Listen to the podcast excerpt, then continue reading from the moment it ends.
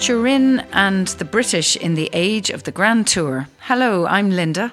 And I'm Michael. And today we want to talk a little more about the destination of the Grand Tour of the city of Torino, the capital of Piedmont, which was the first major stop for many as they arrived in Italy. The Grand Tour extended from the traditional route, which involved arriving at Paris, where a transport would be picked up or got to cross the Alps from Lyon, a chair being bo- borne by the chair bearers or the chairmen, as they were often known, uh, over the mountain pass in the French Alps to the Italian Savoie called Mount Cenis, which is actually quite an ascent. It's quite high, 2,083 meters. Once the ascent had been made, the journey continued through, you reach the valley floor quite quickly, and the Roman town of Segusio, which itself has a Roman amphitheatre, and along this long alpine valley, which actually Napoleon constructed a straight campaign road in 1803, which is about 25 kilometres long. And this was to gain access from the Arc Valley in the Savoie to the capital of Piedmont and Turin. So Piedmont itself is in the northwest of Italy. It's a little bit un, un, unknown or, or off the off the main track these days. Other towns we know are Vercelli, Novara, and of course Genoa is the region's port. The River Po is at the core and it winds its way through northern Italy, filling Lake Maggiore in the foothills of the Alps, meandering then on its way to the lagoon of Venice. So Turin, Torino as the Italians refer to it, began as Augusta Taurinorum, so therefore it was a Roman settlement or colonia built under the first emperor Augustus with the surviving grid plan and is adorned by uh, defensive a defensive Palatine Gate. So it was an imperial city. So it's 2,000 years old as an imperial city. It must have been a sight to behold in the 18th century because that's the time of its huge expansion. And it was seen as a crown jewel in the north of Italy, rivaling probably Milan, I imagine Venice, probably also Florence, which in a sense had kind of come down from its importance in the past and it was filled with magnificent Baroque churches and elegant Rococo palazzi forming grand piazze at the centre of the city. The diplomatic heart of the north of Italy, the court of Savoy, was a breathtaking stop on the Grand Tour, and the Duke of Savoy, Victor Amadeus II, claimed royal status in 1717. So, in a sense, that really put it on the map. The British then took that seriously and it became one of the most assiduous advocates and a notable stream of British diplomats, grand tours, and visitors attended the Sabaudian court during the 18th and 19th centuries. And of course, later on, once Italy becomes united, we're going to find it's the Piedmontese who take over, and the first kings of Italy are from this district. Yes, so indeed a gateway to Italy. And Torino has for a very long time been known as this cultural cosmopolitan city. It was the envy of Europe. It was usually taken in with an accompanying courtly ball over the seasons. And for example, very nice to think of Charles Wyndham, who's the second Earl Egremont. He describes a ball given by the French ambassador on the occasion of the birth of the French Dauphin in November 1727. And Egremont, or Charles, uh, so Wyndham as he's known, uh, he danced all night long with the very evocatively named Principessa Francavilla. And I think he spent as much as long the next day trying to shake her off, unfortunately for her. But in any case, one of the purposes of the Grand Tour was to amass a collection of antiquities and maybe souvenirs, some pa- have paintings commissioned, engravings, and collect various books and other cabinets of gems and coins. And for in this case, Egremont, he would in fact ship back over 200 paintings from this first Grand Tour, and um, they arrived in Petworth, which is his family home in 1730. A little closer to home, and something that's quite interesting for us in 1718, the Viscount, Viscount Robert Molesworth and that's of Dublin's Molesworth Street, maybe familiar to some of us. He brought Alessandro Galilei, who's later known as the architect of San Giovanni in Laterano in Rome, the Great Loggia. He goes via Torino, where he is presented to the uh, Sabaudian court, to Ireland, where he will prepare drawings for the very grand, our Palladian house, Castletown. And this was for Speaker William Conolly. Um, Galilei will design and uh, he makes project drawings for Castletown, which it reminds us, maybe in many respects, of some of these Turin, Turini palazzi. The Castletown itself is later is completed by Edward Lovett Pearce, and Galilei returns to Italy. Um, but in before he arrives in Rome, he also builds the great cathedral at Cortona. Um, some of you may know this, and then, of course, he is uh, put into service for building that great loggia uh, uh for the Lateran. Well, curiously, when you're talking about the Latin and Rome in general, by the time the grand tourist got down to Rome, they probably would be a little bit disappointed because they'd been in Turin. And then to compare Rome, which is falling to bits even still at this stage, it must have been such a contrast because Turin's grandest piazza is a perfectly por- proportioned square built by the architect Carlo di Castellamonte, who was in the middle of the 17th century, and he designed it with a twin pair of Baroque churches, the Chiesa di San Carlo and the Chiesa di Santa Cristina. And at the centre of the square is a fine equestrian statue to the Duke Emanuele Filiberto of the House of Savoy. So you can imagine a young British or Irish or German or French uh, aristocrat or wealthy person coming here would be highly, highly impressed. Yes, um, and probably the best known of these palazzi uh, in the centre was Palazzo Carignano. This was the former residence of the Savoy. This, this is where you wanted to be invited to for the great ball of the season. And for our purposes, this was it was designed by the architect Guarino Guarini, and he's uh, active in the 1660s. And he, in fact, designed six great Baroque churches in Turin for uh, the House of Savoy. He was a, uh, a peer of the great Borromini, the architect of Rome, one of the great architects in Rome, who we will encounter a little later in this series.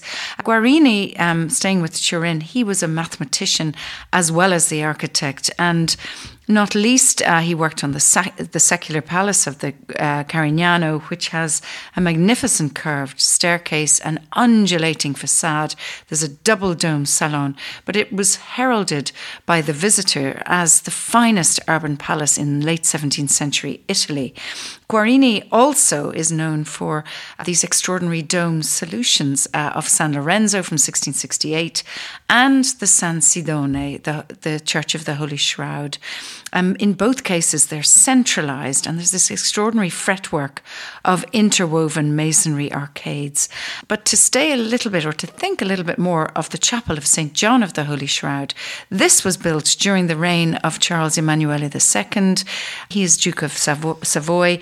It was to house the Holy Shroud, which was believed to be a relic of Jesus Christ from Nazareth, but just interestingly, uh, uh, um, it was referred to by during by the visitors as the holy handkerchief. Do you would you like to tell us a little more about the shroud, Michael? Well, the earliest reference to the shroud comes from the uh, middle of the 14th century, when one of the bishops of Turin actually denounces um, the, the, the shroud as a, a fake. But I think it came into the popular imagination uh, in the late 19th century when an Italian lawyer who was an amateur photographer and just think photography had only been invented a few years earlier. Uh, Secondo Pia took a photograph, and when he looked at the negative, instead of seeing the sepia color of this winding sheet, which was about 14 feet by three across, he took a black and white image. And as he looked at it, he could see much more clearly than the faded sepia tint he could see the face of a man and make out the body.